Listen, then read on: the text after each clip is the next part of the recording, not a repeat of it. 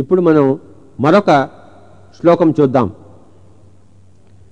కర్మణ్య కర్మయ పశ్యేత కర్మణి చ కర్మయ స బుద్ధిమాన్ మనుష్యేషు స యుక్త కృష్ణ కర్మ క్రోత్. ఇది చాలా కొంచెం కష్టంగా అర్థం చేసుకోగలిగిన శ్లోకం ఇది.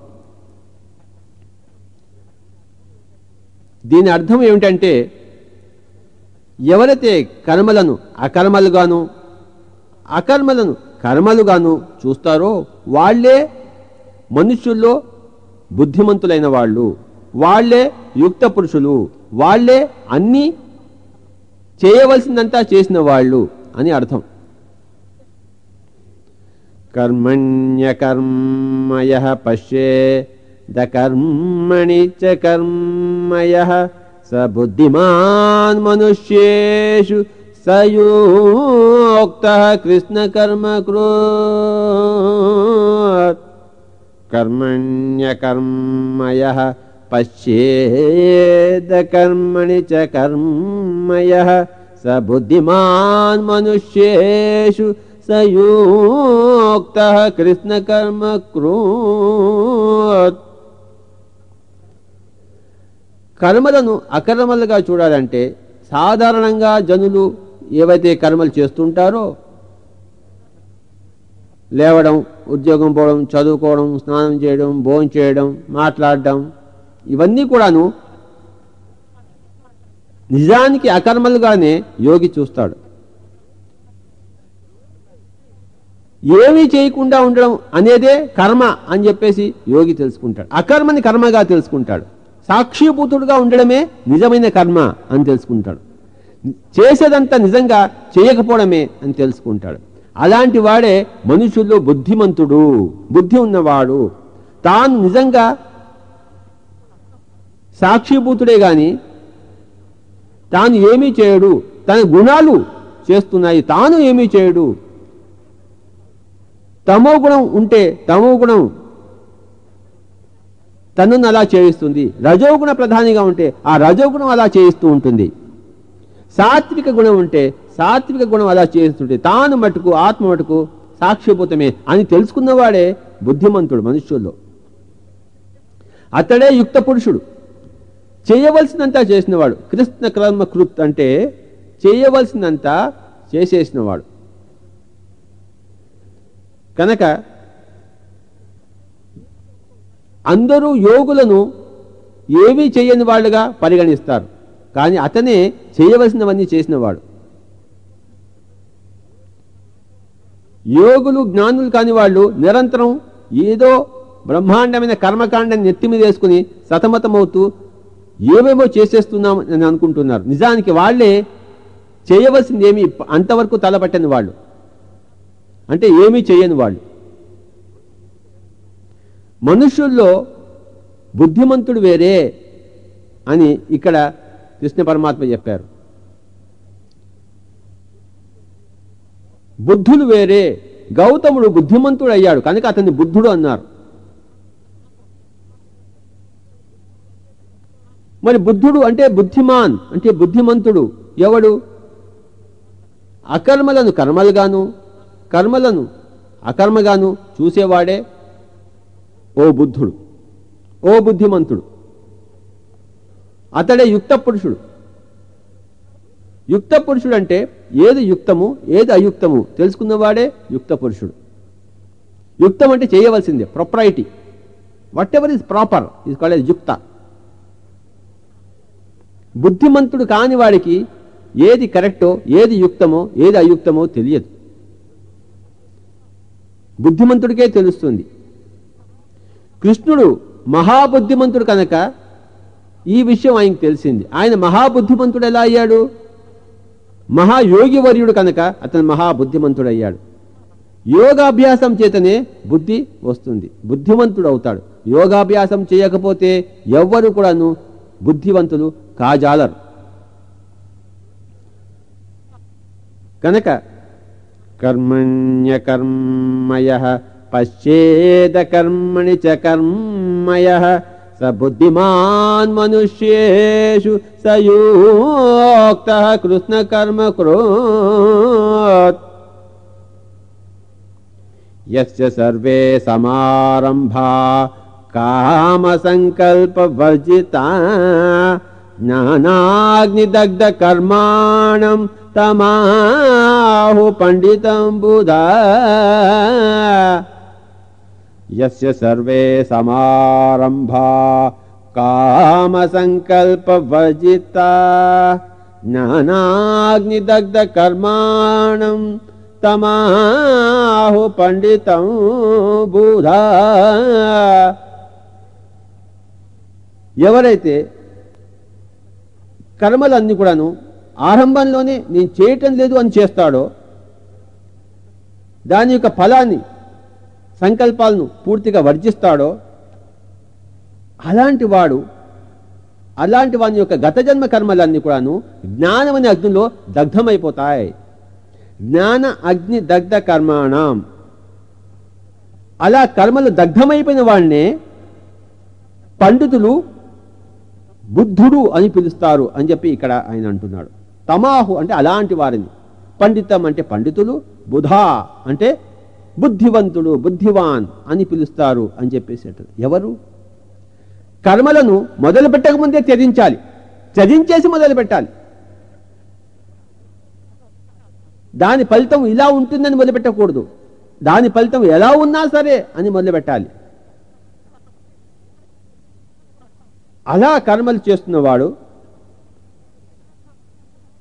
అతని యొక్క ప్రారంధ కర్మ అంతా కూడా సంచిత కర్మ అంతా కూడాను జ్ఞానమనే అగ్నిలో దగ్ధమైపోతుంది.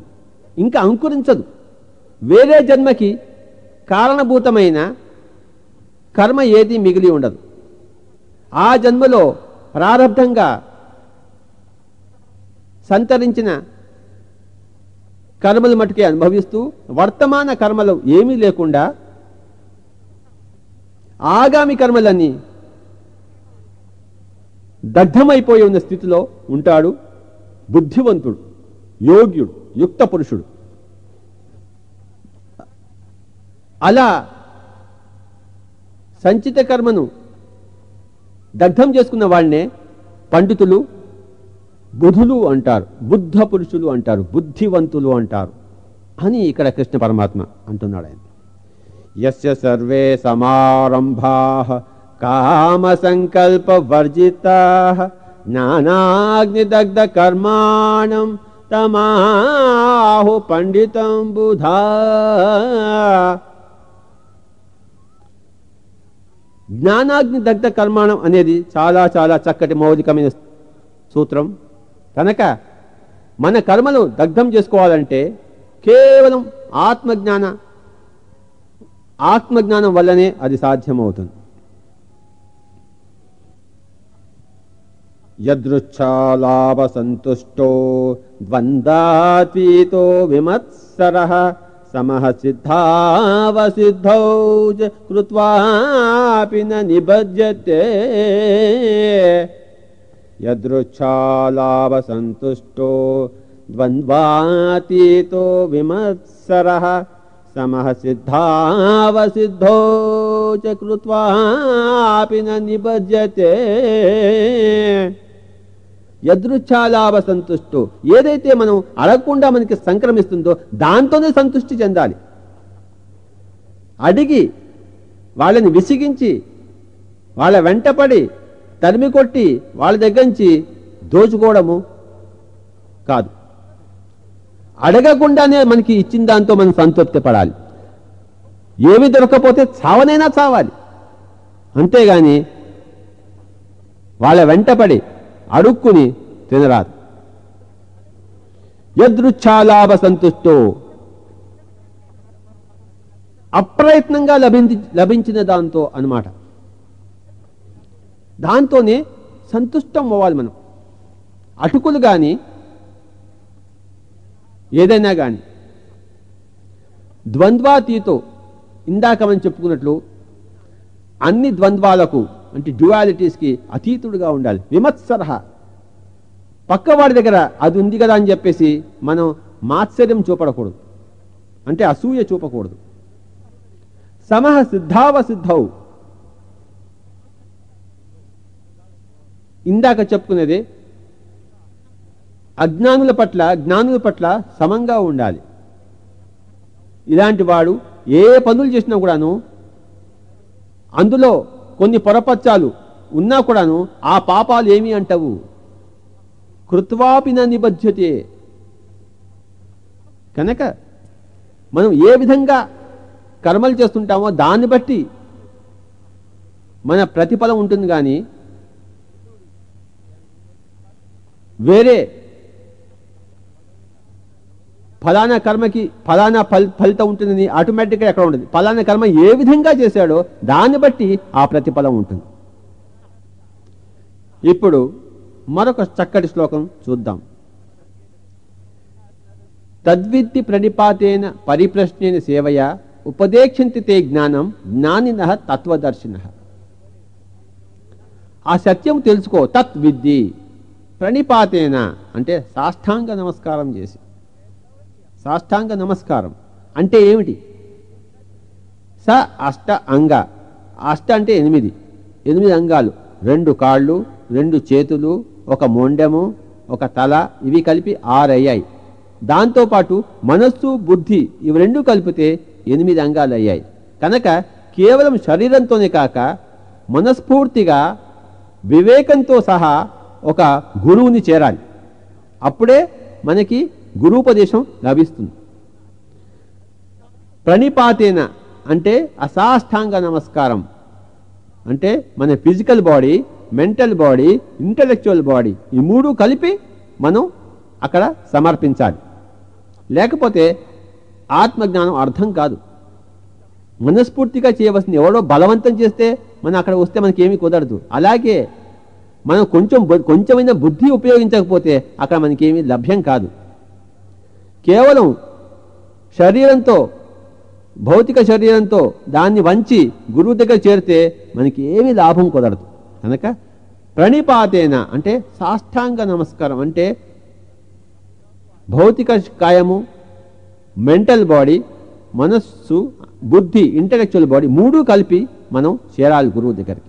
ఆ తర్వాత పరిప్రశ్నేన అంటే చక్కటి ప్రశ్నలు వేయాలి. నా కొడుకు ఉద్యోగం ఎప్పుడు వస్తుంది? నా కూతురు పెళ్ళి ఎప్పుడు అవుతుంది? నాకు వ్యాపారంలో నష్టం వచ్చింది. మామూలుగా గురువుల దగ్గర దీనికోసం వెళ్తారు. ఇవన్నీ కూడాను ప్రాపంచికం ఈ ప్రాపంచికాన్ని దగ్గరికి ఆధ్యాత్మిక గురువు పనికిరాడు. ఆధ్యాత్మికం కోసమే ఆధ్యాత్మిక గురువు దగ్గరికి వెళ్ళాలి. డబ్బు నష్టపోయాడంటే మంచి బిజినెస్ మ్యాగ్నెట్స్ దగ్గరికి వెళ్ళాలి. ఎలా డబ్బు సంపాదించాలో. కొడుకు పెళ్ళి కాలేదు కూతురు పెళ్ళి కాలేదంటే మిత్రుల దగ్గరికి వెళ్ళి మరి చేరాలి. అంతేగాని ఆత్మజ్ఞానుల దగ్గరికి యోగుల దగ్గరికి వెళ్ళి వెళ్తే వాళ్ళు నవ్వుతారు తిరస్కరిస్తారు. ఇంకొంచెం కోపిష్ఠులైతే రాళ్ళు పెట్టి కొడతారు కూడా. కనుక పరిప్రశ్నేనా అన్నాడు ఇక్కడ కృష్ణుడు. సరి అయిన ప్రశ్నలు వేయాలి. పక్వమైన క్వశ్- ప్రశ్నలు వేయాలి. తర్వాత ఆ గురువు ఏదైనా సేవ కోరితే తప్పకుండా సేవ అందించాలి. తద్విద్ది ప్రణిపాతేన పరిప్రశ్నేన సేవయా ఉపదేక్షంతి తే జ్ఞానం జ్ఞానిన తత్వదర్శిన. తద్విద్ది ప్రణిపాతేన పరిప్రశ్నేన సేవయా ఉపదేక్షంతి తే జ్ఞానం జ్ఞానిన తత్వదర్శిన. అప్పుడే జ్ఞానులు తత్వదర్శనులు అయిన వాళ్ళు ఉపదేశం చేస్తారు. జ్ఞానం బోధిస్తారు. ఇక్కడ కృష్ణుడు జ్ఞానిన తత్వదర్శిన అన్నాడు. అంటే జ్ఞానులు తత్వదర్శనులు అని చెప్పేసి. ఈ ప్రపంచంలో ఒకడే ఒక జ్ఞాని ఒకడే ఒక తత్వం తెలుసుకున్నవాడు లేడు. ఎంతోమంది ఉన్నారు. అందరి దగ్గర నుంచి నేర్చుకోవాలి. ఎందరో మహానుభావాలు అందరికీ వందనములు. కనుక నేను కేవలం రమణ మహర్షి దగ్గర నేర్చుకుంటాను మాస్టర్ సివివి దగ్గర నేర్చుకుంటాను లెడ్బేటర్ దగ్గర నేర్చుకుంటాను యోగానంద పరమహంస దగ్గర నేర్చుకుంటాను అంటే వాళ్ళు తమను తాము కించపరుచుకుంటున్నారు. అల్పం చేసుకుంటున్నారు. జ్ఞానిన తత్వదర్శిన అన్నాడు. అంటే జ్ఞానులు తత్వదర్శనులు. ప్రతి మనిషి సివివి దగ్గర నేర్చుకోవాలి ఎన్ఈబిసన్ దగ్గర నేర్చుకోవాలి యోగానంద పరమశ దగ్గర నేర్చుకోవాలి లోక్సాంగ్ రంపా దగ్గర నేర్చుకోవాలి రిచార్డ్ బాగ్ దగ్గర నేర్చుకోవాలి ఓషో రజనీష్ దగ్గర నేర్చుకోవాలి. అందరి దగ్గర నేర్చుకోవాలి. అందరికీ వందనం చేసి చక్కటి ప్రశ్నలు అడిగి వాళ్ళకి తగినంత సేవ చేసి అందరి దగ్గర నుంచి జ్ఞానం జుర్రుకోవాలి. అంతేగాని ఒకనొక గురువుకే మాత్రం అంకితం అయిపోయాను అని అన్నవాడు చాలా ఆధ్యాత్మికంగా సంకుచితంగా ఉన్నవాడు. అంతేగాని సరి అయిన ఆధ్యాత్మికతను సమీకరించుకున్నవాడు కాదు. కనుక ఈ అద్భుతమైన శ్లోకంలో కృష్ణుడు ఒక ముముక్షువు అనేక మంది గురువుల దగ్గరికి ఏ విధంగా వెళ్ళాలో చక్కగా చెప్పాడు తద్విద్ది ప్రణిపాతేన పరిప్రశ్నేన సేవయా ఉపదేక్షంతి తే జ్ఞానం జ్ఞానిన తత్వదర్శిన ఉపదేక్షంతి తే జ్ఞానం జ్ఞానిన తత్వదర్శిన अपि चेदसि पापेभ्यः सर्वेभ्य पापकृत्तमः सर्वं ज्ञानप्लवेनैव वृजिनं संतरिष्यसि। अपि चेदसि पापेभ्यः सर्वेभ्य पापकृत्तमः सर्वं ज्ञानप्लवेनैव वृजिनं సంతరిష్యసి ఈ శ్లోకం ద్వారా ఇంకొక చక్కటి పరమ సత్యాన్ని శ్రీకృష్ణుడు వెల్లడించాడు ఇదేమిటి అంటే చాలామంది అంటుంటారు నేను ఈ భగవద్గీత బోధనకు కానీ యోగ సాధనకు కానీ మోక్షాన్ని కానీ అర్హుణ్ణి కానేమో నేను చాలా పాప పంకిలలో పడి ఉన్నవాడిని పాపాత్ముడిని ఎన్నో జన్మలు నేను నా శిక్ష అనుభవిస్తేనే కానీ నేను దీనికి అర్హుడని కానేమో అని అనుకుంటాడు. కానీ అదంతా అబద్ధం అని కృష్ణుడు చెప్పాడు. ఈ శ్లోకం యొక్క అర్థం ఏమిటంటే నువ్వు మహాపాపాత్ముల కన్నా ఇంకా ఎక్కువ పాపాత్ముడు అయినా సర్వం వృజనం ఆ పాపం అంతా వృజనం అంటే పాపం. ఆ పాపం అంతా కూడాను జ్ఞానప్లవేనేవ ఒక్క ఆత్మ జ్ఞాన వీచికతో సంతరిష్యసి సంతరించిపోతుంది. నా నాకింత బ్యాడ్ రికార్డు ఉంది కదా అని చెప్పేసి దాన్ని తలంచనక్కర్లేదు. యోగ సాధనకు ఉపక్రమించు. ఎలాంటి గతమైన వర్తమాన సంకల్ప ప్రభావం వల్ల వర్తమాన దీక్ష వల్ల వర్తమాన యోగ సాధన వల్ల గతం గత అయిపోతుంది. కనుక ఈ చక్కటి శ్లోకం ద్వారా శ్రీకృష్ణుడు అందరినీ ఉత్సాహపరుస్తున్నాడు ఉత్తేజపరుస్తున్నాడు. నువ్వు ఏమాత్రం వరి కావక్కర్లేదు. నేను పాపాత్ముడిని అని చెప్పేసి. నువ్వు మహామహా పాపాత్ముడు అయినా కూడాను ఏమీ పర్వాలేదు. స్టార్ట్ మెడిటేషన్ నావు ఇప్పుడు ఆత్మజ్ఞానానికి సిద్ధం కా. యోగ సాధనకి ఉపక్రమించు. వెంటనే నీ పాపమంతా కూడాను క్షమించిపోతుంది అంతరించిపోతుంది అని చక్కగా చెప్పాడు. అపి చేదసి పాపేభ్య సర్వేభ్య పాపకృత్తమ సర్వం జ్ఞానప్లవేదైవో ृजनंष्यसि न हि ज्ञानेन सदृशं पवित्रमिह विद्यते तस्वयं योगसंसिद्धः कालेनात्मनि विन्दति। न हि ज्ञानेन सदृशं पवित्रमिह विद्यते तस्वयं योगसंसिद्ध సంసిద్ధ కాలేనాత్మని విందతి ఈ మరొక చక్కటి శ్లోకంలో ఏం చెప్పాడంటే ఈ జ్ఞానంతో సమానమైనది సమానంగా పవిత్రమైనది ఈ ప్రపంచంలో ఇంకొకటి లేనే లేదని చెప్పాడు ఆయన. నహి జ్ఞానేన సదృశం పవిత్రమిహ విద్యతే. ఆత్మజ్ఞానంతో సరి సమానమైనది సరితూగగలది మరొకటి లేనే లేదు. కనుక ఈ యోగ స్థితిని కాలేనాత్మని విందతి అన్నాడు ఆయన. అంటే ఒకటే రోజు రాదు. ఇవాళ మొదలుపెట్టంగానే ఇవాళే ప్రతిఫలం పొందలేం. ఇవాళ విత్తగానే అది చెట్టై కాయై పండై మన చేతిలో పడదు. కాలేనాత్మని అంటే క్రమక్రమంగా కాల ప్రమాణం ప్రకారము మనకి లభిస్తుంది. అది స్వయమే లభిస్తుంది. ఇంకొకటి ఇచ్చేది కాదు. తత్ స్వయం యోగ సంసిద్ధ మన యోగ సాధన వల్లనే మనకి సమకూర్చబడేది.